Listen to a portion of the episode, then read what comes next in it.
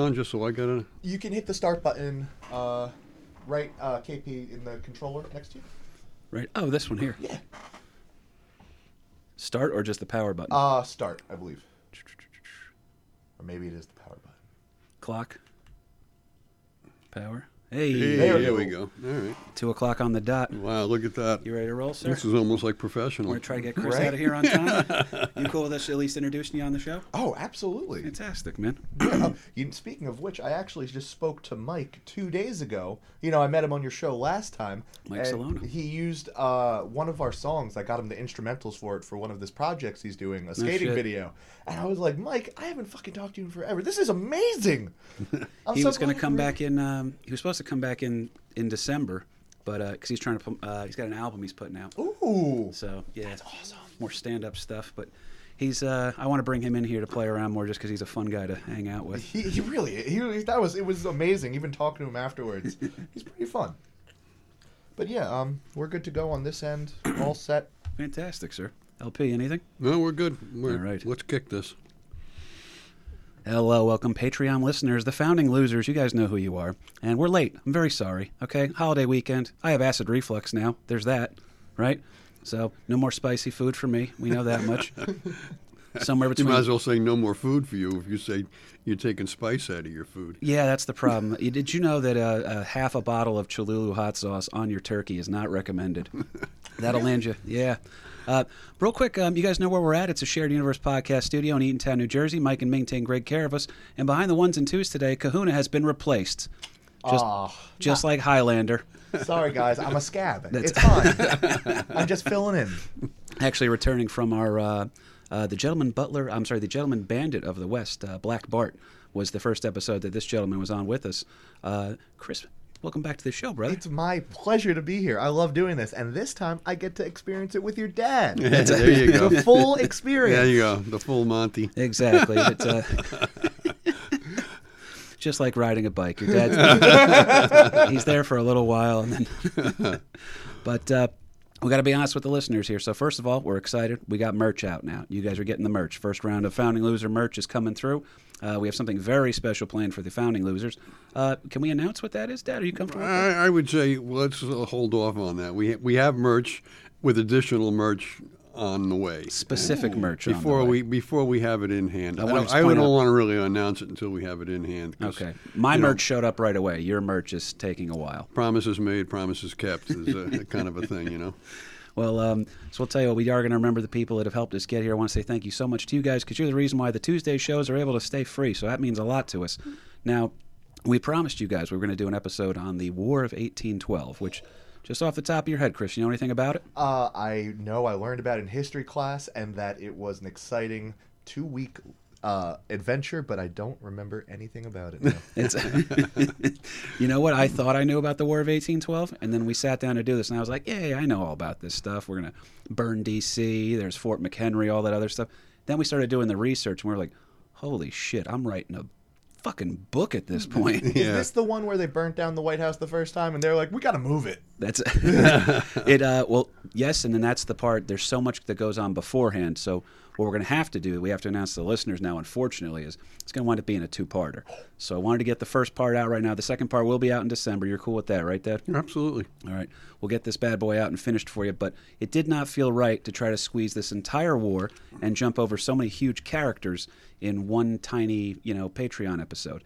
And you guys are the founding losers, so you're an educated audience to begin with. This isn't, you know, we're not trying to.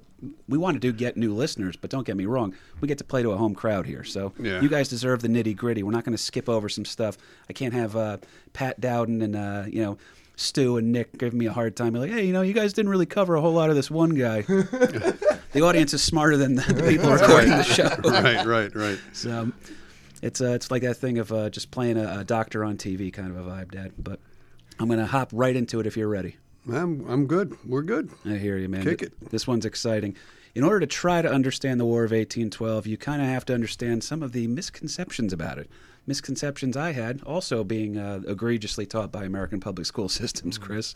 Yeah, Um, glossed, glossed over. I think it's probably the least studied uh, war, and um, when you start doing some of the background research, you kind of realize, well, maybe we're not quite as proud as we might be as to how this whole thing started off. Yeah, it's essentially um, it, there's two parts of the war. That's the the way that I think we're going to break it down here, because there's uh, first of all, this is in a way the first World War. By the way, Yeah, that's true. so you have um, there's a lot of players involved, a lot of players that get completely glossed over.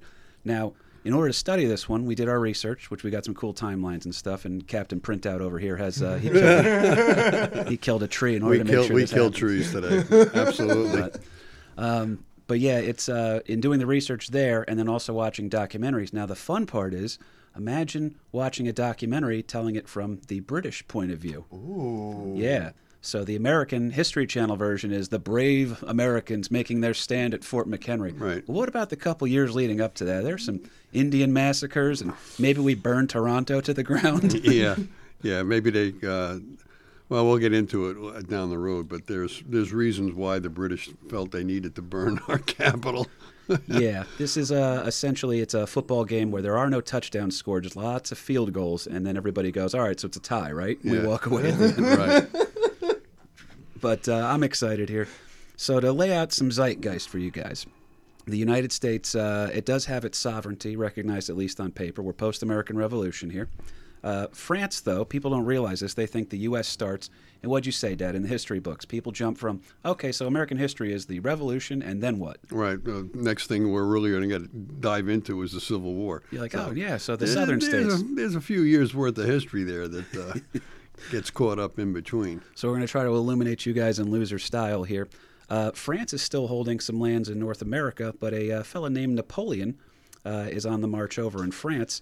Uh, Spain is controlling uh, a lot of the southern states. And then you still have these uh, pesky native tribes. You know, the uh, the people that the Yeah. original tenants that haven't moved out yet. Right. Hey, we bought this house fair and square from that guy. He never owned the house. We we issued the eviction notice to the uh, original Native Americans, but uh, they're not really uh, they're not following uh, That's the, the, rules. best part is that uh, uh, you know England went default on the mortgage, and the U.S. came in and they're like, "Oh, we're just gonna, a little fixer-upper project here." Oh man, we can spruce this place up a little bit. Let's get blankets. yeah. Worst episode of House Hunters ever. but uh, so the native tribes are having issues with this encroaching United States. And uh, there's this new immigration wave of this one's goofy to try to explain this one to you guys.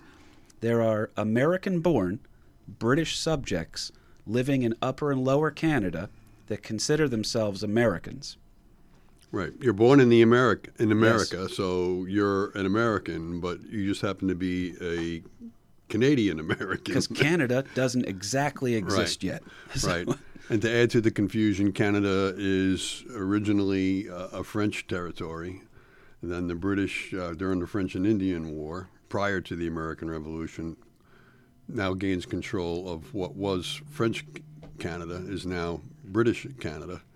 Uh, it, it, there's a there's a whole big intermix here, but the American Revolution War has been fought and won by the Americans, as we know, the U.S., the United States. We're defining our terms here. Right, right, right, right. It's, it, you can't tell the players without a scorecard here. But, uh, so what are we? Are we are we state and country, or we need probably need to put a name on this, right? I heard a cool way of breaking it down um, in one of the docs we watched for this. Actually, is that it's a, a bunch of uh, it's a bunch of states loosely joined together, holding hands, divided by vast forest and encroached. You know, it's surrounded by Native Americans. So it's uh, it's a very interesting time, which is amusing to me because it doesn't get covered that much. But keep going up here. I didn't mean to interrupt. no, that's all right.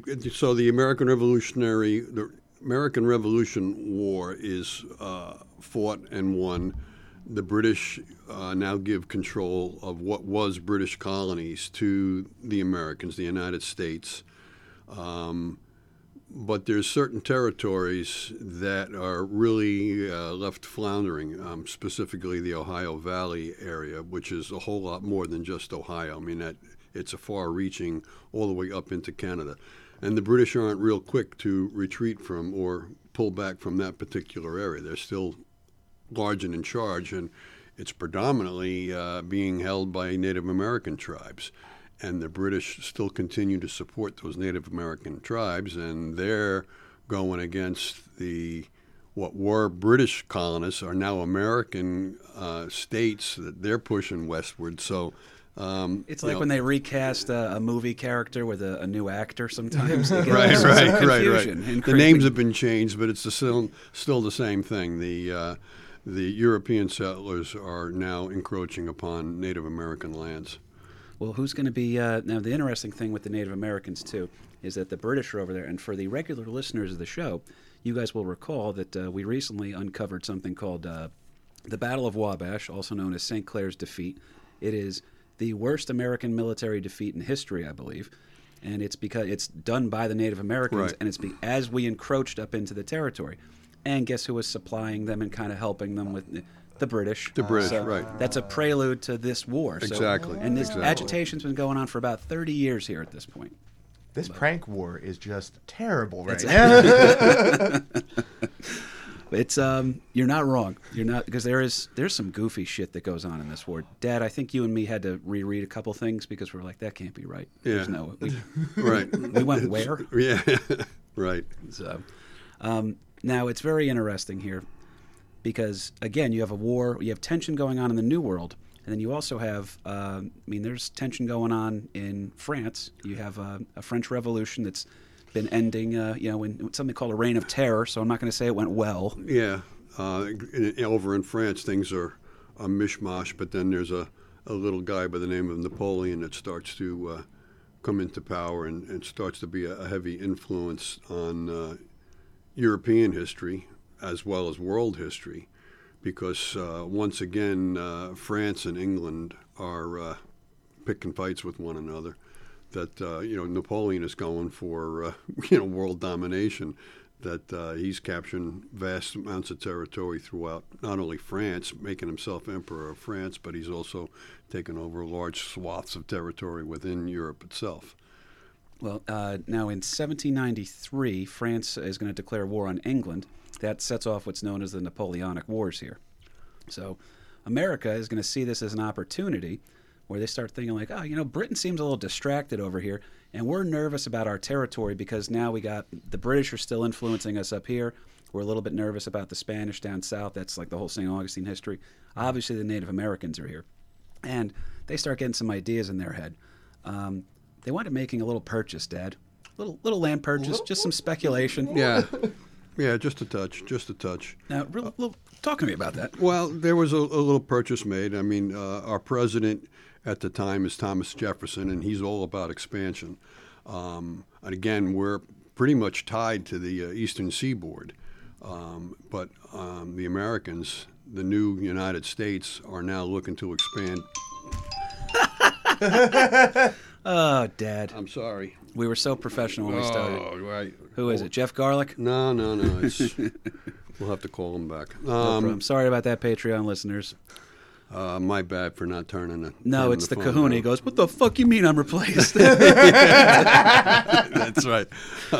um, but anyhow, the the American colonies, which are now the American states, are really tied to the eastern seaboard, but they're looking to push westward. And Thomas Jefferson is all about um, that expansion westward. that manifest destiny. Yeah, manifest really destiny is really play. really starting to come into play big time. That uh, we're destined to control all of this shit. This is not just Over not just these the couple. Appalachians, they look Yeah. real good over there. Right, right.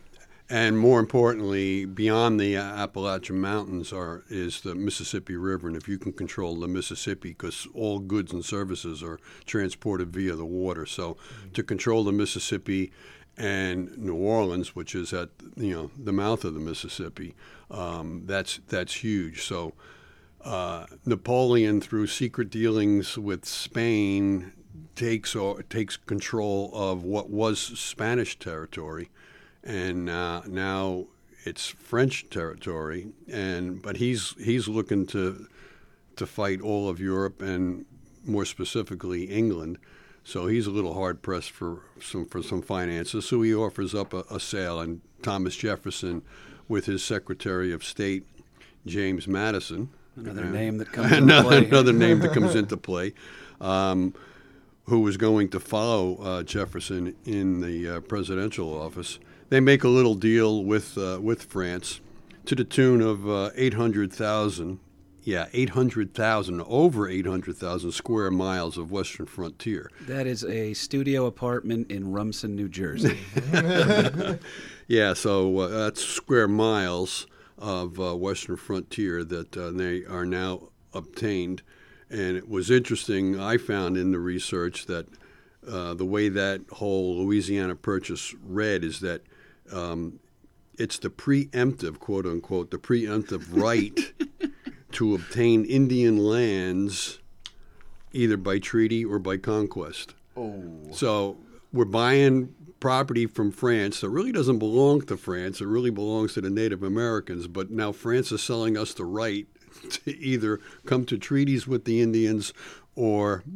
Con- you know, by conquest of the Indians. But anyhow, the got long a, and a the crack short. house in a, a neighborhood you're trying to redevelop, right? Right, And right. The, the guy will be like, listen, I'll let you do this, okay? I won't interfere. It's the neighborhood crime boss is telling you I won't interfere, but you either got to get the crackheads to sell to you or you got to go in and clear them out. Right. And I'm very sorry that I realized just now that I'm making the Native Americans crackheads. very insensitive. Yeah, that's not a real good an- analogy, but uh, I think a, better. a better analogy is you're buying property sight unseen because that's a vast wilderness that virtually no white uh, uh, white man has e- even laid eyes on. So it's it's definitely sight unseen. That leads to Lewis and Clark and everything else. But anyhow. We have now doubled our size. The United States is now twice the size of what it was before with the purchase of the Louisiana Purchase. So, um, yeah, we're we're definitely expanding uh, our borders. That we've we've we've got some land. We've got a to, little uh, junk in our expand trunk. Right, right, right. Absolutely. and we're friendlier with France. We're not we're not super cozy with them, but we're friendlier with France than we are with England at this time. Uh, now, the two of them are at war, and both of them are attempting to block Americans from trading with one another in what was known as the Orders of Council. All right, now, which would mean this is the British are so good at this. The British they have big government figured out to a T. It's how we are. Uh, maybe that's why we're New Jersey, and there's the Jersey Islands, Right, right. Because we have big government figured out too, man. Uh, the British would essentially require that America and other neutral countries get a British approved license in order to trade with France. Right. Yeah, so that's it's like uh, you know it's like Goodfellas. Fuck you, pay me. Yeah. That's right, kind of right. the thing here. I get the vig. I said- you, ever, you didn't think an 1812 show would have the word vig mentioned, in it, but here we are doing Yeah, this only week. Exactly, exactly. so I mean, fr- France and, and England are at war with one another, and in order for the United States, who has been declared neutral in this whole fight, England says, well, if you want to trade goods with France, you're going to have to pay us 1st And then France does the same thing. If you want to trade goods with England, you're going to have to pay us first. So both country, both warring countries are at, at one another's, eye, and they're preventing anybody else from trading with them without going through them first. So everybody's looking uh, for the for the with the handout to uh, in order to trade, and you know that's uh, that's the lifeblood of, of the United States is, is to set up trade with uh, Well, they're still other trying. people. the so. reason that they're selling land, we covered this in St. Clair's defeat. The reason that they're selling land in other places, uh, you know, outside the original colonies, is in order to attempt to pay off debt that we incurred from Sure. fighting the war in the first place. Right. So that comes back to a whole Hamilton thing and everything. I mean, it gets pretty wild in there. But if you combine the political maneuvering with the American desire to expand, the British troublemaking with the natives, and the British. This is a key part here too. If you talk to the Americans, this is why the war happened. The British Navy would uh, suppress into slavery captured American sailors. Um, and make them essentially fight for England because they needed to bolster the number of their navy for the coming war with Napoleon. So, but there was a weird gimmick to that too. You said, right, Dad? Where Yeah, there was a lot of British um, sailors. I mean, they're British citizens who are uh, working either with the British Merchant Marine or the actual British Navy, the fighting Navy. And hey, if I become an American, I'm going to get better pay and better conditions than what I'm presently serving under. So a lot of these guys literally jumped ship. That they not only jumped ship, but they they jumped citizenship. But at the time, to renounce your citizenship from one nation and then adopt a new nation was not recognized by Britain anyhow. So they were saying, well, wait a minute, you were British. Uh, you're serving on an American ship. Guess what? You're now back in, in the British Navy again. So they're impressing these guys to it's forced labor, it's slave labor that. And once you're aboard one of these ships, you could be out for you know six months, eight, nine months at a time. Don't not- I know it? you're not going to see land again to uh, and you know there was all kinds of uh, cries that uh, you know we we have to address this situation this is unfair and everything else but you know to communicate back and forth from one side of the ocean to the other took literally months so these guys could be serving their time while they're waiting for the, the paperwork to catch up to them. So the British made it very, very difficult to address that uh, grievous situation. They're pesky. So- It's all that political Yeah. maneuvering here. Now, eventually, there's a couple. You know, it takes a couple of fiery words from a normally pretty calm guy in Thomas Jefferson, and pretty soon the uh, the boys of the United States are going to be off to invade Canada. This is not a South Park movie. This is the War of 1812. Right. Those Duke boys are at it again.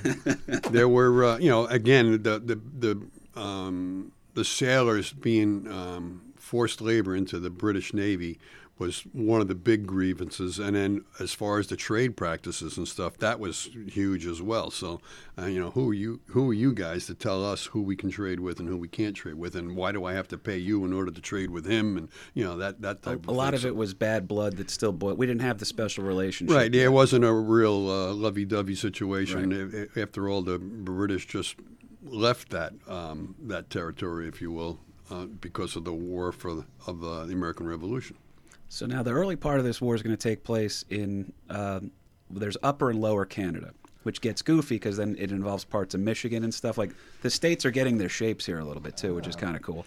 Yeah, but you just said too that it was Jefferson who declared war. It wasn't really No, no, Jefferson. he made a statement saying Oh, that, uh, yeah, 'cause- all and- it would take would be a march up north, and Canada would be ours. Right. It would just be a matter of marching in order for us to take to take Canada, take additional territory. So T.J. Thomas Jefferson, he's already purchased the Louisiana Purchase, so he's just double the size of the country, but he's still looking north at hey, you know, there's some there's some pretty good stuff up there too. And uh, uh, at that time, I think uh, the nation, the United States, is like seven and a half million, and Canada is just a very small percentage of that. So the amount of people in Canada versus the amount of people in the United States, um, they vastly outnumbered him. So TJ is thinking, hey, all we got to do is march up there and take it over for us, you know. And there was a lot of um, blustering going on there too. There was a lot of bravado, and then uh, some real backfires here, as we're going to cover.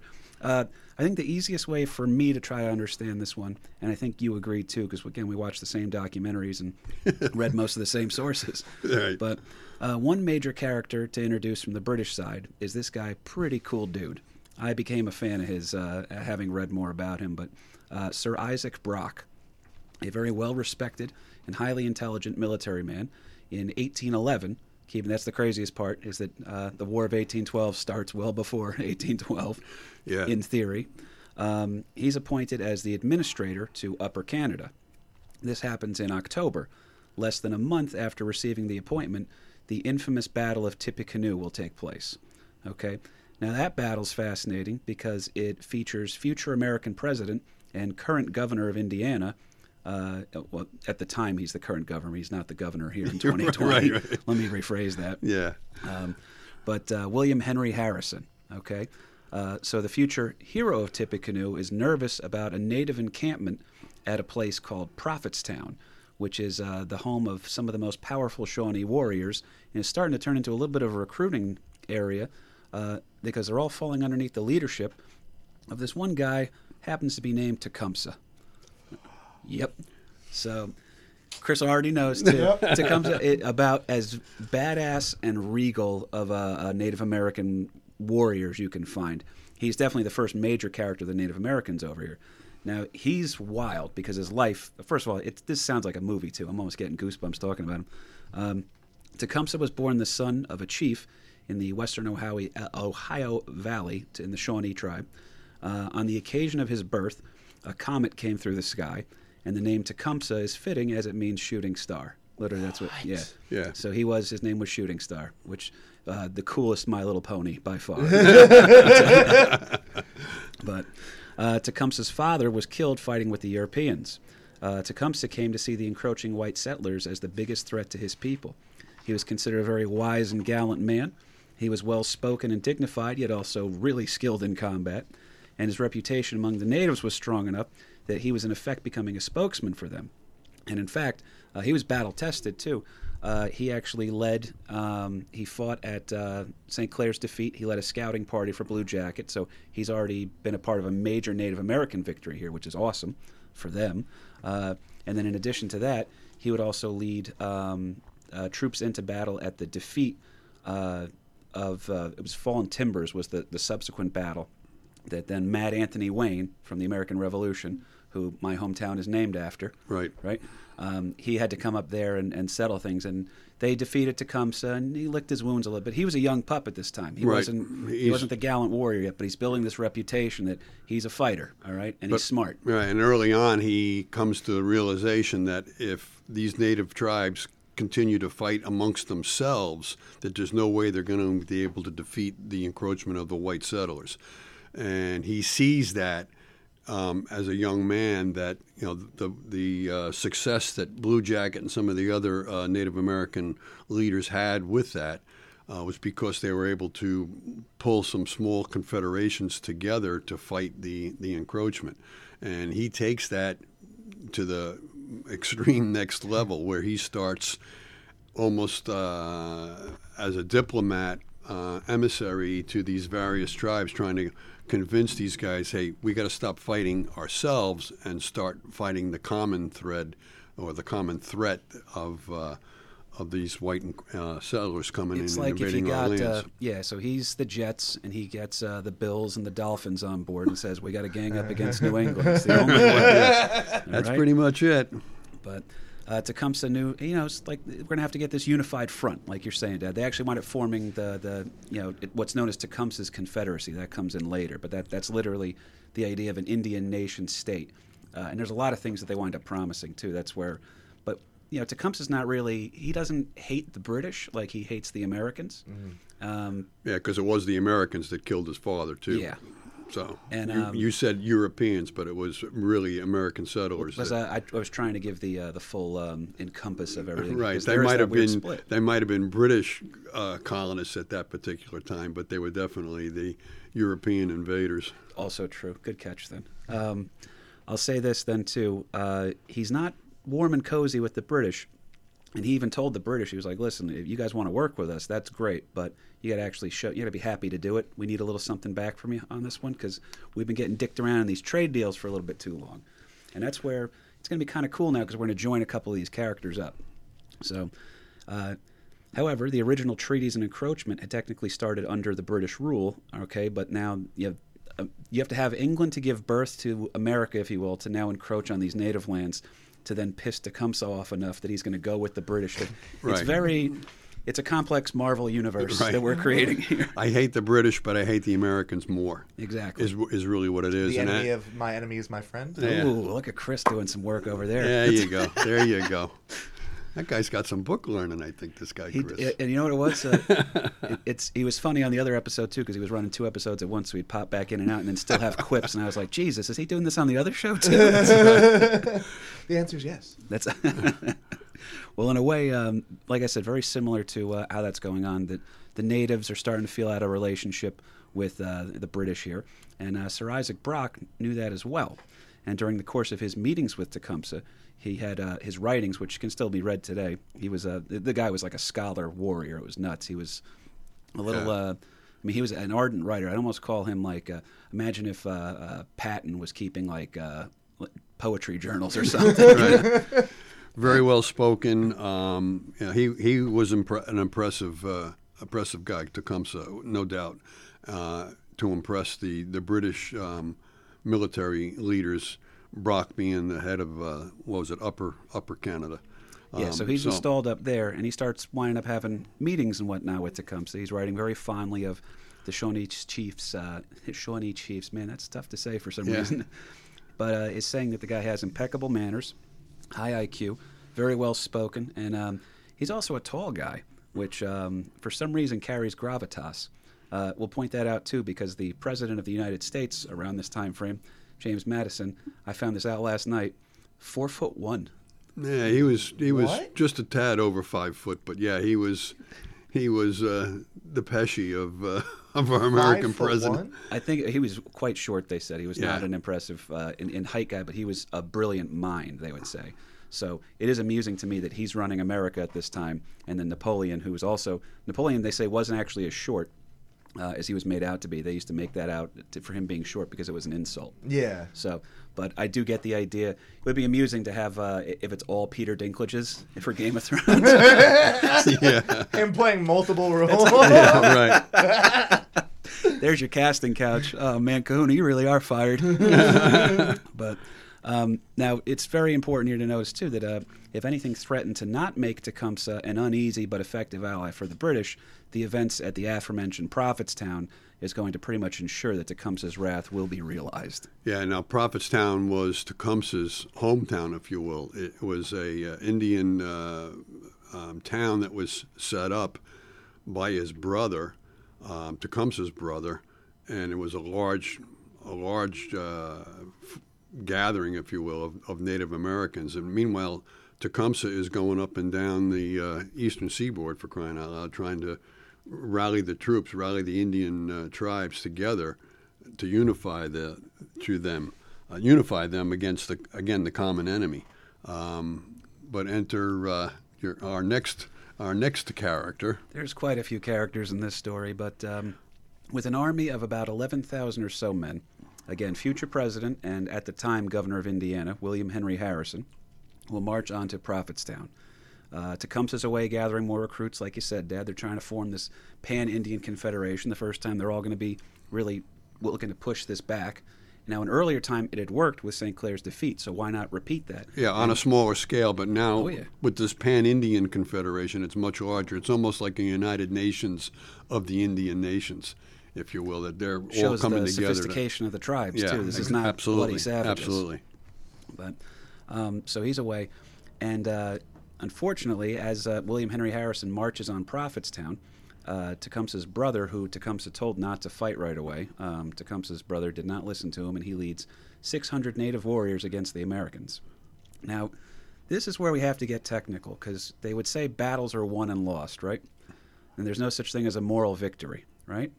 But what about a tactical victory? Because Yeah. This one is listed for the Americans as a tactical victory, but it's pretty much, it's like, uh, I know I, I don't want to give a timestamp reference, but it's like uh, the Steelers are undefeated right now, but they just beat the third string Baltimore Ravens barely, and they're flexing like Super Bowl, here we come. Yeah, So um, they're able to t- uh, win the day essentially, um, but it's not without heavy costs here, because uh, the Native War Party is actually going to catch the native um, the Native War Party, I should say, is going to catch the Americans off guard. They ambush them early in the morning, and they're inflicting heavy damage. Now remember, the numbers are about 600 native warriors under Tecumseh's brother versus about an army of 11,000 or so men under William Henry Harrison. And Harrison calls he I mean he was blown away by it. His own uh, uh, journal he referred to the the scene as horrid. That the Americans were getting the shit kicked out of them.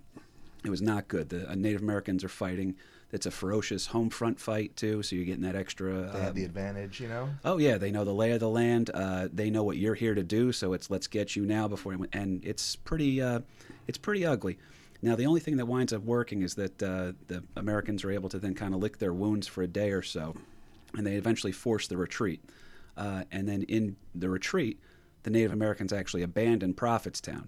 So then William Henry Harrison gets to play the conquering hero who marches Right. in and takes Prophetstown and then burns it to the ground. But the Native Americans already left it. right. So. There was nobody there, but he burned it, he burnt that uh, that village to the ground. It was so now real he's cold that night. Yeah. Just like, guys, we need to warm up.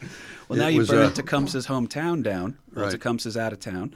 And Tecumseh and William Henry Harrison, they knew each other too. They had spoken a bunch prior to this that there was negotiations, and he was, you know, they were very well aware of one another. And uh, now Tecumseh's brother also falls at Prophetstown. Is that correct, Ed? uh, that I'm not sure of. I thought I, I think I read that, but I don't want to be. Correct me on that one. Stu Greenberg, you have homework, sir. Um, May I interject for a second? When you say so, Tecumseh's out there gathering frequent gallop miles, and then he comes back to his brother's town, where he had grown up, and it's it's absolutely scorched to the ground. You know, all it is is ashes and bodies probably at that point. Uh, that's destiny for revenge, regardless. You know, Essentially. that is Right. like the movie. Like this has got uh, person was born to be this warrior. Right. It's uh, Braveheart. It's Jesse James. That's the real story of Jesse James too. We covered that one. I mean, it's, Right. you want to piss somebody off. That's a good way to do it. Right there, you go. Kill your father, and now uh, Your brother's burn missing. your home. Your hometown's missing too. Right, burn your hometown to And the there was ground. already some agitations here. So Yeah. what's going to get a um, what started off as maybe a casual flirtation has turned on to, into a full nine and a half weeks love affair between the British and Tecumseh now. Um, they're getting pretty excited about the ideas of maybe being able to work together here. So um, again, the Prophetstown is burned. Uh, Tippecanoe had been won. We're using air quotes, guys. Won the Battle of Tippecanoe, and um, uh, Tecumseh, again, though not at the battle, is definitely set back. And now William Henry Harrison's actually a war hero. Weird side note: when they do finally get him to run for the presidency, they refer to him as the hero of Tippecanoe, and, and that was the, the the rallying cry was Tippecanoe and Tyler too. Yeah. Tyler was going to Yeah. be his vice president. So, So, and they trotted out an old war hero because that was the only way they thought they could win the presidency back. And again, when you look at it, not really much of a victory. If you're like, yeah, we, we weathered the storm. Right. That's all it was. they lost uh, heavy heavy numbers on that one too. I believe I tried to write them down here. But uh, now here's the craziest part. Uh, again, Tippecanoe's won. William Henry Harrison's a hero. Tecumseh is trying to figure out what he's going to do. Oh yeah, still not even 1812 yet. yeah, we're, we're, we're, we're now up to 1811, which is uh, the big uh, misnaming of, of this war is the War of 1812. That people think, well, it's only oh, it's only a one year thing, right? Well, no, not really. And uh, it was started in 1812, but it it took nearly three years for for this one to be to be gone. Meanwhile, the British are also courting Tecumseh um, big time and making all kinds of promises. Brock, especially, that he is negotiating and courting and uh, you know schmoozing Tecumseh because the British realize that if we can uh, rally these Native Americans against the American, uh, the, the U.S. colonists, uh, so much the better for us. And he makes promises to Tecumseh that we're going to create this little territory that's going to be just for the Native Americans, for this pan Indian confederation that he's trying to put together. And you think about it, that just makes all kinds of sense because now you're putting a vast swath of territory in between British Canada and the United States. So why not have a nice little buffer zone there? that- Exactly. so and uh, by the way, that was one of the early things that the British were promising too, because uh, again, although not involved directly with St. Clair's defeat, they were funding and providing intelligence and making sure that the uh, the native, you know, the natives were supplied, if you will. Um, but here's what's interesting. So we get this idea when uh, I hear this all the time when people are like, "Oh, I, just, I can't remember," you know, when uh, uh, the country was this divided. It's always been divided. It really has. The more I read, the more I learn about how much it's been divided. This war is not popular for anybody. It seems. Um, you have the war hawk Americans, who were against the anti-war Americans, and many of those anti-war Americans happen to be the business owners in New England that were relying heavily on trading with the British Canadians. Right. It's not a difficult drive to go from Boston to Toronto. It really isn't. Right. So, you, in theory, you, these trading routes were going to be very, uh, um, you know, amenable for that. and America at this time is really the seaports. I mean, that's the, the hub that uh, if you're controlling the seaports, if you're controlling the seas, you're controlling trade. And if you're controlling trade, you're making money. So You got an empire, yeah. That's whoever whoever wants to buy, uh, I'm willing to sell. So whether it's uh, Canadians, uh, whether it's French Canadians, British Canadians, uh, British themselves, uh, down in the Caribbean, We where- got beaver furs all over the place. yeah. Everyone's got beaver fur. we Whereas, got uh, timber, we got fur, and fur was a, a huge, a huge commodity market for sure. oh yeah. It's uh, I mean that was the gift that before diamonds that was the gift you got when you were trying to get laid. That was Lie down on my uh, my fur blanket. that's a yeah. little Burt Reynolds action for Yeah. you. But that is a term worth diving into a little bit. Again, like you said, Dad, British Canadians were born in America, referring to themselves as Americans. Are we really going to go to war with these people we have so much in common with, and that we're doing business with? This uh, do we have to? So Yeah, and then the, the thought was too that if we do go up into Canada, there's a vast number of French Canadians who hate the British to begin with. That um, and there's a whole religious aspect that the British are forcing, um, you know, the Church of England on top on top of these French Canadians who are pre- predominantly Roman Catholic. Um, so there's there's many bit different aspects to this whole thing.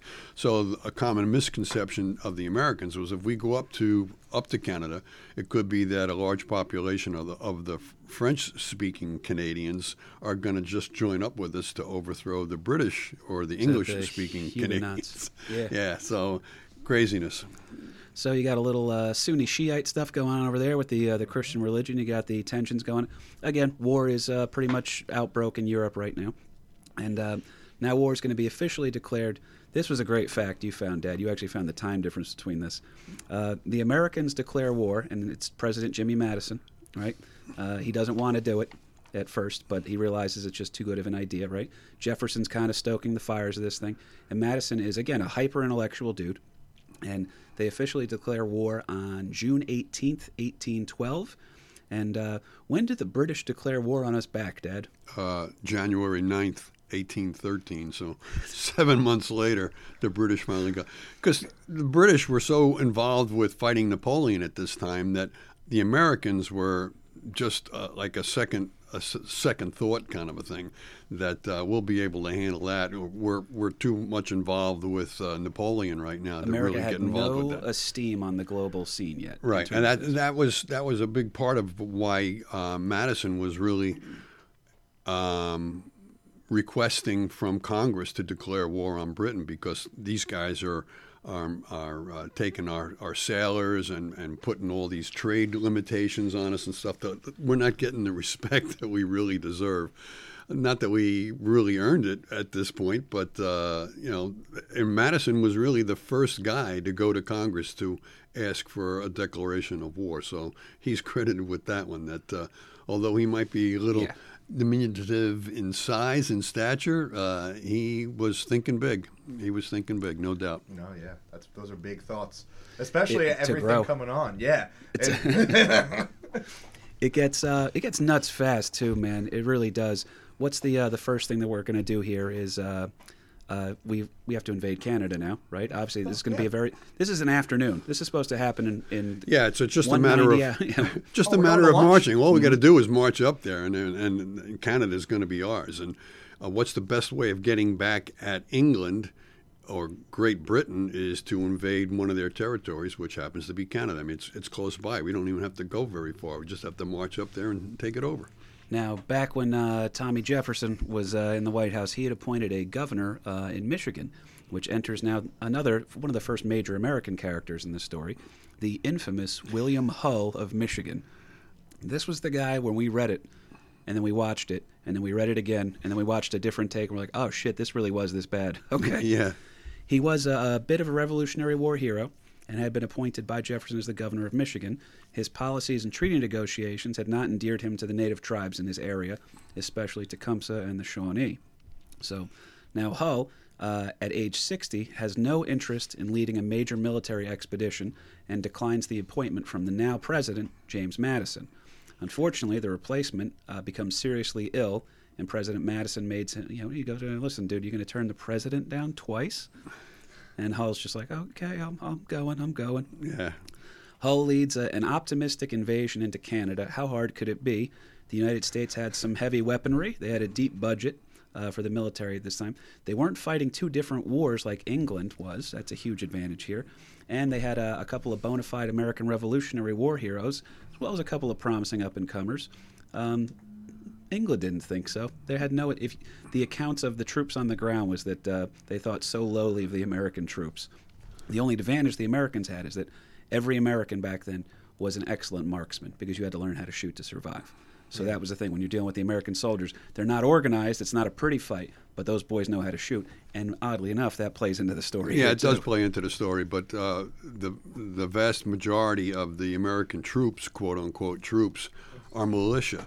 So you know, varying degrees of uh, military mindedness in within those militias. It's you know, it could be just a bunch of guys getting together, or you know, they're in the same neighborhood kind of a thing. so we're gonna we're gonna form this militia. we're gonna kick back And- a few brews. Right, Yeah, right, it's right, a couple right. of softball teams Right, coming right. up there to beat you Um, up. You know, uh, we're not too far from the uh, from the whiskey rebellion either. So that uh, you know, uh, it's Good the same. callback. It's the same uh, same type of a thing here. That um, and they're really not beholden to anybody um, as far as their leadership is concerned. The leadership in the army right now is pretty much political appointees or really old guys like Hull who might have fought in the Re- American Revolution but are well past their prime. There's a couple of those. Yeah.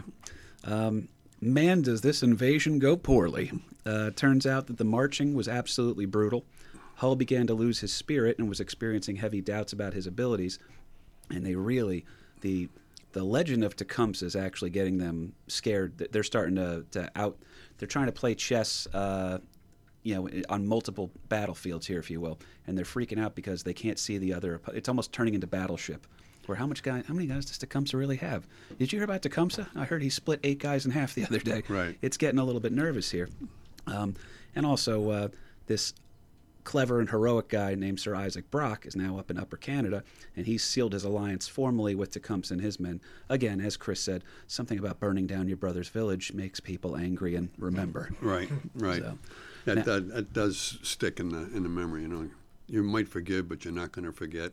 Yeah. well, there's no forgiveness and there's no forgetting. Now, this is crazy compared to the original way that the march started when they entered Canada, because on July 12th, 1812, Hull, who again was he was a victim of poor planning by the government as well. He wasn't completely his fault, but he's starting to realize the operation may not go as smoothly as some of the proclamations he'd uh, delivered earlier. Imagine, um, you know, given a "I guarantee victory" kind of a thing. I believe one of the quotes was, "To the people of Canada, who we offer to liberate unless they prefer slavery and tyranny." So it's yeah, we're here, we're here, guys. We're your we're your conquering heroes. We're going to free you from them. Yeah, we can make this easy or we can make this hard. Yeah, and and Hull didn't even present. It's a little bit of freedom. you might like it. Yeah, and Hull didn't. Um, he really it's up for debate as to whether or not he even believed his own words at that time. But uh, his first attempt into Canada was to take uh, Sandwich. Yep, now modern day Windsor, Ontario area, by the way. And that attack is uh, repelled brilliantly by Sir Isaac Brock and his men. Hull would then retreat back to Fort Detroit. Okay, so Fort Detroit, you know, Detroit, Detroit, a French area originally. We've covered this right. um, where Hull would seal his name back at Fort Detroit in military infamy forever. With clever tactics, including Hull's own miscommunications over the numbers of Shawnee in the invasion that had started in July. By the way, what Tecumseh did, this was brilliant, in order to outsmart them and make them think that he had three times as many men. He would march his men out three separate times, so that when they were, and then Hull's sitting like, "Holy shit! How Yeah. many of these guys are there?" And they're all around us and they're whooping and hollering, making a lot, a lot of noise to kind of fool the uh, the Americans into thinking there's a whole lot more guys here than there are. Yeah, essentially green screening. Like all of a sudden, the army of 300 is coming down with the Persians and whatnot. That's pretty much what he's got cooking for him here. Right. And Brock's not about to make any corrections. Oh, by the way, guys, I want you to know it's only a couple. It's only a handful of. them. Yeah, he's not gonna he's not gonna let on that uh, what our numbers actually are So, because uh, they were totally outnumbered. Yes, that's the, The Canadians part. and and, the, and uh, Tecumseh and the Native Americans were totally outnumbered as far as number of American troops versus the Canadian side. The Americans had a firm advantage in the fort, but Hull panicked, all right, and started writing letters back and saying, ah, I need more supplies, I need this, you don't understand what we're up against. And uh, the invasion of Canada that had started in July, now barely a month old, Hull surrenders Fort Detroit in fear without the force of Brock or Tecumseh firing a single shot Right, not a shot was fired, but he surrenders the whole to thing. to a, a group that winds up being maybe like maybe half the numbers he had, maybe a third. I can't remember what the numbers were on that one, but it's definitely you're surrendering, and then you see Right. him in the woods, like ah shit. really, That's, really, is that all you guys really had? Oh man, Someone's got to go back and get those letters. exactly. can we call a do-over? Yeah, you get nervous because you think it's uh, you see a big guy in a trench coat coming towards you, and you're like, oh god, that guy's gonna beat the crap out of us. Then you realize it's uh, Ming on Zapsik's shoulders. but so again, now they've th- this guy. You want to talk about a, a brilliant guy here? He's already beaten uh, back uh, uh, an American invasion, Sir- Sir Isaac Brock. Uh, he's got Tecumseh on his side now. They just took Fort Detroit and completely embarrassed the American military without firing a single shot. yeah, Okay. Call that a shutout. Yeah, it's oh he pitched a perfect game, dude. Um, and again, the two of those guys are the, the most important leaders for um, the the British and Indian Confederacy side of things at the time here. Hull, by the way, just a quick night, uh, little note I wanted to mention. He gets sent back to Washington, where he is court-martialed, found guilty of cowardice, and sentenced to death. Okay, the sentence was commuted by President Madison, the same man whose offer Who he appointed him in the first place? He goes, all right, listen, uh, Right, maybe I made a mistake here. our, our guy, uh, my guy, wasn't so so good, but uh, we're not going to kill him. yeah. Uh, I, feel, I feel like that's what the Giants ownership was saying to Ben McAdoo. but uh, the British and the natives were feeling pretty good. Brock and Tecumseh were operating well in their partnership. Money and supplies were given to the Shawnee, and promises, like you said, Dad, were made to Tecumseh of this proposed free Indian state. What a cool fucking concept that's going to be. Mm-hmm. Should England win the war? That's the key. And as far as they know, um, Tecumseh and, and Brock actually, they were fans of each other. Tecumseh oppos- supposedly upon meeting Brock goes, "Now this is a man. This is someone I can talk to. This is a guy I can deal with." And uh, in response, Brock referred Tecumseh uh, to Tecumseh as the Wellington of the Indians. Which keep in mind, what's the what's the battle going on over? Uh, who's the guy leading the British troops against the, Napoleon? The, the guy, the, the the main man in charge of the British Army is uh, Wellington, and eventually he would uh, defeat Napoleon at the Battle of Waterloo. That was uh, Wellington's big, big claim to fame. But he's he's the To head call a native that yeah, is pretty big. right? Yeah. To say that he's that that com- that Tecumseh is on the same level as uh, Wellington. Uh, that's a lot. That's saying a lot from a British officer. And all these negotiations that Brock and, and Tecumseh had, this was Brock really just putting it up with Brock. He had no um, authority from the crown or anything to make these deals with the Indians, but these were promises that you know two guys are, are making kind of like a handshake deal type of a thing. You know that uh, nothing's written on paper, but that was the uh, the intention. There was honor between the two guys. So as Right. far as they can tell, Brock never negotiated in bad faith. Right. That is something worth noting here. Did Tecumseh be like Wellington? You mean like steak? That's- Because he probably didn't know about what was going on the other side unless they had like relayed that information, right? No, he he An was interesting point, by the way, that he's making about the delay of information. So we just mentioned that it was how many months between, you know, the two formal Seven, yeah. declarations of war, Right. and then also keep in mind that there's going to be there's a lot of humorous shit on the back end of this sport. too. right, right. That uh, communication drag uh, or delay was uh, pretty key uh, a little later on in the war. Now, too. if you called Wellington, if you were like, "Man, you really are just like the Tecumseh the British," he'd be like, "What the fuck are you talking about?" Tecumseh Right. what? right, Well, uh, now on October 13th, 1812, things are looking up for the British here. Uh, Brock leads this, uh, his troops. Again, this is mostly um, Canadian troops here. This is not uh, not the big standing army. The major British forces are being used to fight Napoleon. right, Okay. right. I So- mean, the Canadians, the British uh, in Canada, are not getting a whole lot of support from the mother country because they're too busy fighting the French over in Europe. So it's pretty much the homegrown forces and a small um, British arm, army forces being led by Brock. That this, but the Americans now try to invade Canada again, uh, and um, the British Hilarity ensues. right, right, right, right. Um, but uh, the British have another big victory at, at uh, a place called Queenston Heights that um, the Americans cross over um, the river coming into into Canada, and um, they're repulsed big time. And what was interesting at Queenston Heights, again, you got a lot of these American militia forces, and things aren't going real well for the, for the United States. And this is one of the funniest things we found out about of- the whole thing. the regular army forces, the guys in the regular U.S. Army, go across the river and start to attack the um, the British forces in Canada. So they're on Canadian soil. The militia are supposed to come up in in support behind them, crossing over the river. The militia come up to the river and say, "Oh, wait a minute." Over there on that other side, that's Canada. That's an invasion. That's a foreign country. I didn't sign up to invade any foreign country. Oh, this violates my contract, sir. right, right. We're not going. You know, Per so- company policy. yeah, we're not going. So, hey, good luck to you guys in the regular army, but we militia, we're we're going to hang here in the United States. Uh, good luck to you. And it was a, a, a total shit show that the the um, the British are um, bombarding the American regulars on the shore beneath Queenston Heights and are just getting their asses kicked big time. Well, and uh, a very heroic move, too. Uh, Sir Isaac Brock is actually, uh, he's going to ride off on his own in order to lead his men in a counterattack at Queenston Heights. Right? Um, he's actually going to be wearing a gift given to him by Tecumseh. Tecumseh gave him a, a very honorary gift of a what's been considered a gaudy red sash. Right? So heroic, you look good in battle, your own men can follow you, that kind of a thing. But you know who else can notice you when you're dressed like that? The enemy. Yeah. And what we say about those American boys? Maybe they're not the sharpest, um, you know, military uh, minds. Maybe they're not really all that well trained, but these boys can shoot. And uh, Brock uh, is actually taken down by a rifleman, uh, shoots him in the chest, killing him instantly during his charge.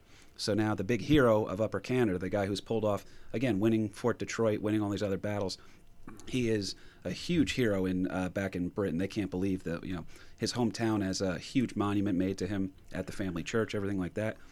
But now, boom, takes a shot to the chest, killed instantly. The American uh, rifleman's name has been disputed, but I believe if we look closely, it's Teddy motherfucking Roosevelt. no. In a previous life. yeah, maybe we were wrong on that one here. But uh, unfortunately, now Brock is dead here, and uh, the Americans are they're enjoying some advantages, but they really didn't get much right in the early part of the war here. Not having to face Brock in battle again, that's going to be worth its weight in gold. How do you not do that? Uh, now, holding Detroit, and with the Americans being laughed at, uh, while anti-war opinions continue to grow within their own ranks, because now DC's fighting a lot too, back and forth. You got the uh, uh, yeah, Federalists going a- back and right, forth. It's a it's a split. I mean, even the, to declare war was almost evenly split between the, the war hawks and the uh, the guys who did not want to go to war. So I mean, it, that was a, a huge uh, difference of opinion within within Congress. It, it only came down to a matter of a few votes whether we were going to war to begin with. So. Uh, And if the president wasn't petitioning so hard, maybe they would. Uh, there's going to be blowback if we don't go with it. Right, exactly, and it, and it really came down to party lines um, as to whether we were going to go to war or not. So- Politics today are just so divided. yeah, right, right. but again, they don't have to face um, uh, down with Brock again. That's going to be the one huge advantage here. Okay, because Yeah, and that was a- didn't have heroes at this point. That was a huge moral defeat um, to have him killed in battle because he was really big time hero status uh, throughout uh, the Canadian forces and the uh, the Native Americans as well.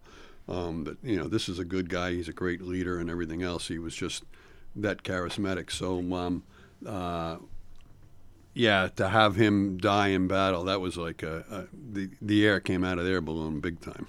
But you still got this wild Native American leading this crazy group of warriors known as Tecumseh. So, who can you get to try to deal with um, this guy over here? And uh, again, uh, William Henry Harrison comes back up. Where do you go to? All right, he, it's not pretty, but he gets some results. That seems to be the early military, as we've covered. so, um, having been a part of the forces that defeated a young and unknown Tecumseh at the Battle of Fallen Timbers, and having defeated and taken a stronghold from his followers and his own brother at Tippecanoe, it seems like maybe this future president is the guy that seems to have Tecumseh's number. So, by the Battle of uh, Thames, or Thames, in 1813, Harrison had already retaken Detroit and was leading an army with revenge on its mind. The vengeance would be directed at British General Henry Procter, who would become known as the Butcher, for the massacring and burning alive of 550 Americans that had been promised safety in their surrender. That was the Raisin, correct, Ed? Uh, yeah, that was the the the, uh, the battle of the raisins. That um, it was a, a battle that was fought, and there was uh, great numbers of American soldiers that uh, were actually surrendered um, to the British, and the British then left the battle site and left the Native Americans in charge of the of the uh, the prisoners, and they then uh, Do what you will with them. We use every part of the animal. That's right. They they were butchered. Um, so the River Raisin massacre was really attributed to uh, Procter because he was the guy that was in charge, and he was the guy that left the Native Americans um, in charge of these these prisoners of war. Yeah, he What took a gonna with all these scalps? right. It's yeah. well, essentially yes. right. Uh, they And- burned alive a lot of the, the bodies too. Yeah. It was it was not a pretty sight. No, yeah. Um, but at the same time, the Native Americans had some pretty uh, atrocious uh, situations placed upon them with burning Prophetstown and a lot of the other Indian villages, whether they were, you know, friendly or not friendly, whatever. The idea was, you know, the development of that whole "the only good Indian is a dead Indian" was uh, was uh, pretty big. T- even back then, even before that phrase phraseology came out with the American West. Gonna use a word. Gonna use a word. Tension. tension, yeah, yeah. It, things were tense, and a lot of people were looking for revenge on both sides. And um, the Native Americans extracted their revenge at the River Raisin massacre for some atrocities that were inflicted upon them previous. But now Procter has this um, name of the Butcher on him, so that's like a thing that if you want to give a Game of Thrones thing, he's uh, you know the, the Butcher Procter, and uh, he's now with Tecumseh, and they're attempting to hold Detroit.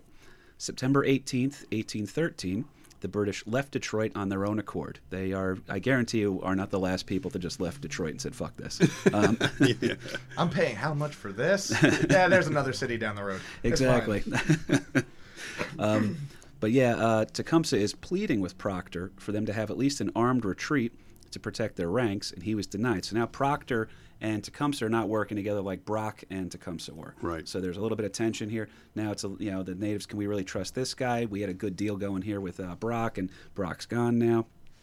Harrison's able to retake Detroit, leaves a thousand men to hold it, and then takes his remaining 3,500 men to pursue the Butcher and the Shawnee Legend. So, the Battle of Thames takes place on October 5th, 1813. So this is all within a, about less than a month, a couple of weeks span here. Um, the Americans under Harrison, uh, they pretty much have, a, I believe, they're outnumbering the British three to one. So the American force is three times bigger than the native and British force here. And once again, uh, Tecumseh and his fiery band of warriors are going to make things difficult for the Americans. we have the advantage all the time in this war, and I say we because I'm an American, but whatever. Um, there seems to be an advantage at all times that we're never really able to take advantage of. Just Never really grasp it firmly. No. You know what I Right, mean? yeah. It gets ugly. Just kind of slips through our fingers each and every time. But this was cool. This was one of my favorite resources we found in doing the research for the show. Uh, and keep in mind, we are a podcast that has been called Mostly Right. So that's so this one was great. This was a tactical review of the battle I was able to find online. So here's the cliff notes of that. Uh, Harrison would split his cavalry in two. So he had cavalry and he also had artillery and then he had uh, infantry units. So one group is going to charge at the British, and they successfully acquire the one of the only British cannons in the field and watch as the Brits scatter. So now you've taken away the artillery from the British side. So far, that's working pretty good. Procter's attempting to rally the British, uh, but he's unable to. He's really not considered a charismatic leader. He's got a little bit. It, what Hull is to the Americans, the guy who surrendered Detroit without firing a shot, I get the vibe that Procter is to the British in this sense. Yeah, he's, he's- definitely that their own men don't like them, kind of a thing. A little timid and not like not well liked. Yeah, this If- guy's a dick. If only his name was the proctologist, because there's a little bit of tension. I'm uncomfortable all the time. You might feel a pinch. His arms are on my shoulders. I don't get it. Uh, Kahuna just stood up somewhere and goes, "California, it is." well, so it's working on the one side here, right? Uh, why wouldn't it work with uh, the other group, which is made up of Tecumseh and his Confederacy of the Natives? So that you have the one part of the cavalry that successfully uh, routed the British in the field, if you will, there, got them retreating, took the cannon. Now, uh, they wind up going ahead and doing the same thing, but against Tecumseh and his boys. The issue here is that partly due to many of them being out of ammunitions, you know, they, they don't have, they're not able to have a pitched battle, if you will, against them. Not that the natives were big on that in the first place. Uh, and then partly because of their skill with hand-to-hand combat, and then in addition, they're enraged at the dishonor. Uh, they're sitting there like we're, well, this is our big fight right now. We're, gonna, we're, we're we're doing this. Then you look over and your entire neighbors are just Right. scattered. The Brits retreat. are the Come Brits are doing the skedaddle. Meanwhile, the the Native Americans are, are are holding their part of the line um, down to the hand in hand combat because they're running out of ammo and everything. So it, it's uh, uh, definitely a pitched battle that uh, they made it a, a, a very positive accounting for themselves. at, at that battle. But uh, and meanwhile, you're watching the rest of your supposed uh, allies uh, doing the skedaddle.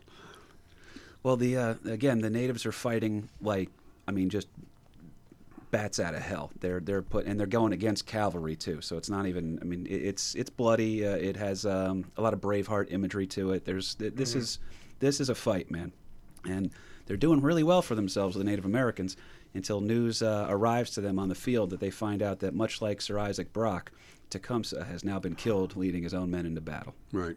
So Tecumseh gets dropped. Um, so He had that's the red sash on. It's Son of a bitch. where- Every time. Every, yeah, don't don't wear a red sash in the That, battle. that unlucky sash. Give it to Procter. Give it to Procter. He might use it. hey, Procter, we got this gift for you. um, it's difficult to say who fired the killing shot, but some believe that it was the officer that was leading the cavalry, which is interesting because that cavalry unit is the unit that Tecumseh and his men had pretty much routed before the infantry reinforcements showed up and won the day. So that cavalry unit was getting the shit kicked out of it by the Shawnee and the other tribes, I should say. Let's be more inclusive. Um, but uh, it, it pretty much Tecumseh and the boys were handling business until the infantry showed up as reinforcements, and they think that the cavalry officer is the one who may have fired the shot that killed Tecumseh in kind of a desperate move here. So it's uh, again uh, that cavalry officer's name, Teddy Roosevelt. That's right. Forerunner to uh, forerunner to uh, San Juan Hill. yeah, just kidding. Teddy Roosevelt is not involved in this story yet. I mean, he Yeah. writes about it, but um, anyway, we're going to start to wrap this one because, like we said, we have to um, we have to do this one in, in two parts in order to get everything out for you guys here. And again, Chris, it's so awesome of you to come in and work with us last minute on this, and thank you to the listeners for the patience you guys are having here with us. But I do want to mention uh, one couple of things here uh, as we're wrapping up. Is that uh, a strategic defeat was in play? All right, so now the Americans have a victory on their hands here. So once again, William Henry Harrison, it, he had to have he had to have uh, pretty much the Pro Bowl team to take out uh, the, you know, the third stringers, but the, they gave him a hell of a run for it. Um, now Procter escapes this battle and leaves another officer to handle the surrender because he knew he goes, "They're calling me the butcher, man. There's no way I'm getting out of here alive." So he escapes, winds up back in British territories, where, while safer than he would have been with his would be captives, a low opinion of him persisted. He would, uh, of course, be court martialed. Uh, and then, uh, because this is what happened, he got so many of his men captured in a foreign country. There's accusations of war crimes against him. There's some cowardice. Why, why didn't you listen to uh, Tecumseh here? How did we lose Detroit? Uh, so anyway, we're just going to dock you six months' pay. That's it. Yeah, never mind all the guys that were killed under your command, but killed or cap- most of them were captured. They said Yeah. too. That's the saddest part is that uh, now you got these poor guys that are like, you know, oh, oh, shit. now I'm a prisoner in a foreign country. yeah. Well, now you're American. Exactly. Yeah. Welcome. They, they could have just pressed them into service. That would have been the play. That's a great point, Welcome Chris. to America. well, and again, um, it's it's wild to go on the, the road like that. But uh, the victory for William Henry Harrison was obvious. Tecumseh is dead. Detroit has been taken back. The British are on the run. The Indian Confederacy is in shambles. It really never comes back. Tecumseh was the high water mark for them. Um, even when you talk about Sitting Bull and other tribes, like that's that's like dealing with guerrilla commandos out west. The Plains Indians are a total different thing. This was the last real shot that the natives had of pushing it back. Had Tecumseh lived, who the hell knows? You might have had a Native American state, which essentially we could just all go to and gamble now. That's right. You know, that's Procter and Gamble. that would hurt me. Oh, wow. But I've Um, been to Oklahoma. Don't worry. So uh, it's uh, things are getting interesting over here. Uh, things are starting to, to look up a little bit. It seems all it would take would be a little bit more of that marching that old Jefferson was talking about, uh, and we might have Canada because there's nothing else in Harrison's way with all of his men, except Harrison doesn't quite finish the job. He's unable to head further north due to his men's enlistments about to be up because these guys these are enlisted men here. So you're about to lose your militia guys, and then some of your regulars are about to have their time up. So he's between that and also the fear of then being undersupplied like earlier efforts like st clair's defeat um, they're getting a little bit nervous about that. They say you know what? We'll come back once we're ready. We'll get a new group together. Everything's going to be good to go. We'll make sure we're well supplied. I mean after all we've already burned york to the ground. That's right. We burned toronto. People Yeah. forget that. Do you want to talk about that for a second? No, it was just that um, they, they marched into what was then known as York and uh, burnt all the government buildings within York. Uh, York later became known as Toronto. So um, that's going to play big time uh, on a on a revenge factor with the with the British. That- Yeah, nobody burns Toronto except if the Maple Leafs win the cup. So no one ever burns Toronto. Brutal but true.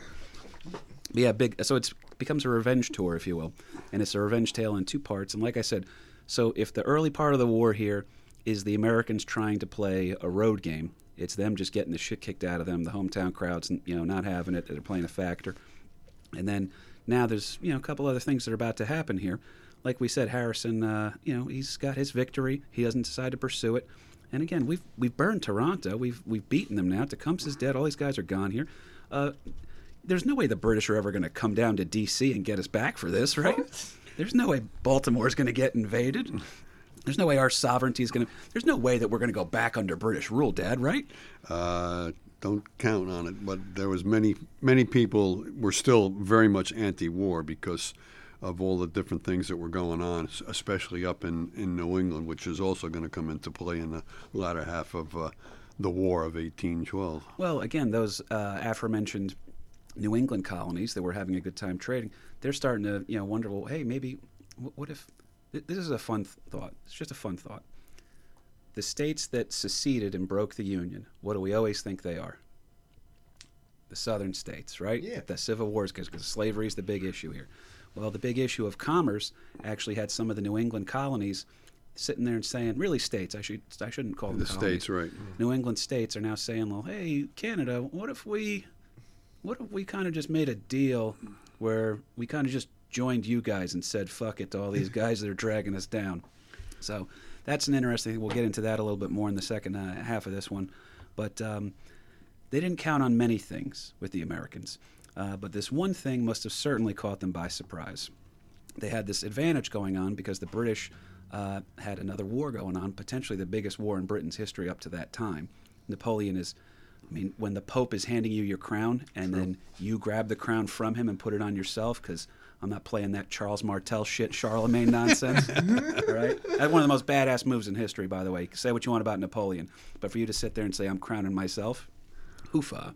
Um, yeah, he's uh, he's not really not panning out right now. Yeah. Man, Napoleon fucks. It's- well, it's getting interesting because uh, that has all of the British attention. Except all of a sudden, they start scoring a couple of victories against Napoleon's army here. The British Navy's really starting to showcase its. I mean, it's the best navy in the world. And maybe Napoleon isn't this invincible military dictator emperor from God that they thought he'd be. And now, the British are able to turn more attention to handling their former colonies.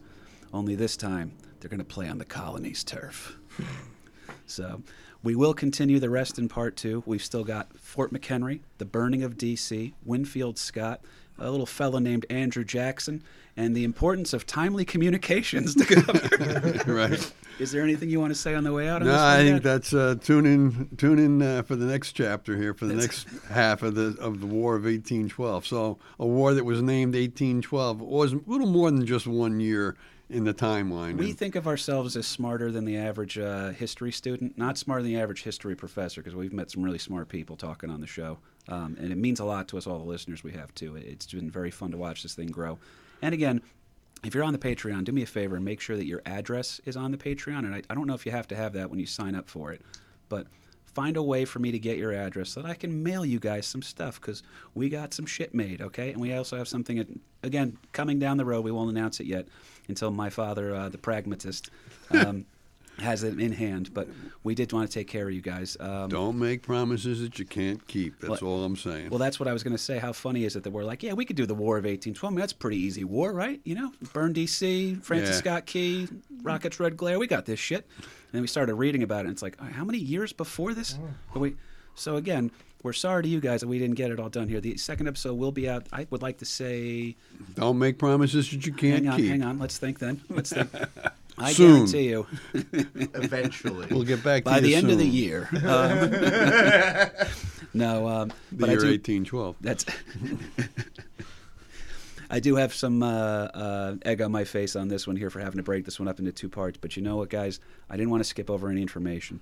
You and me found so much good shit that we wanted to talk about. We actually learned on this one, and I think I think Chris learned on this one too, Dad. We got some learning. You know it's going to be hilarious because uh, just due to scheduling errors, we'll have Kahuna next time, and Kahuna's like, "Wait minute, what?" And we got Yeah. we got to rewind everything. oh man. But uh, much love to Mike and Ming at a shared universe, uh, guys. Thank you so much for reporting the show. Uh, you can follow us if you're not already uh, at American Loser Podcast over on Instagram. The American Loser Facebook page is up. Uh, my Facebook page is up for now. I think I made a controversial joke today, so I might get it taken down over on Facebook. That's good old KP Burke. And also, uh, by the way, our friend Chris, very talented musician in a great band. You want to plug the band real quick, bud? Oh, thank you. Thank you. Oh, man. I'm the guitarist for a, a band called Serious Matters out of Monmouth County, New Jersey. Uh, we would play, but there's obviously stuff going on that we restricts us from playing anywhere. Yep. But we just released an album about four months ago, and you should definitely go check it out on any place you can stream. That's awesome, man. And I've listened to the band too, by the way. You guys are solid, so I respect that. And uh, you know, also I would say I plug stand-up dates right now, but it's over, guys. it's gone. The industry's disappeared. But uh, thank you so much, losers. Thank Dad. Thank you for uh, the research you did on this. No, no, boy. thank you. Oh, get out of here, you jerk. I'm going to wrap us up for that one. And uh, guys, thank you so much. That was part one of the War of 1812, American Loser.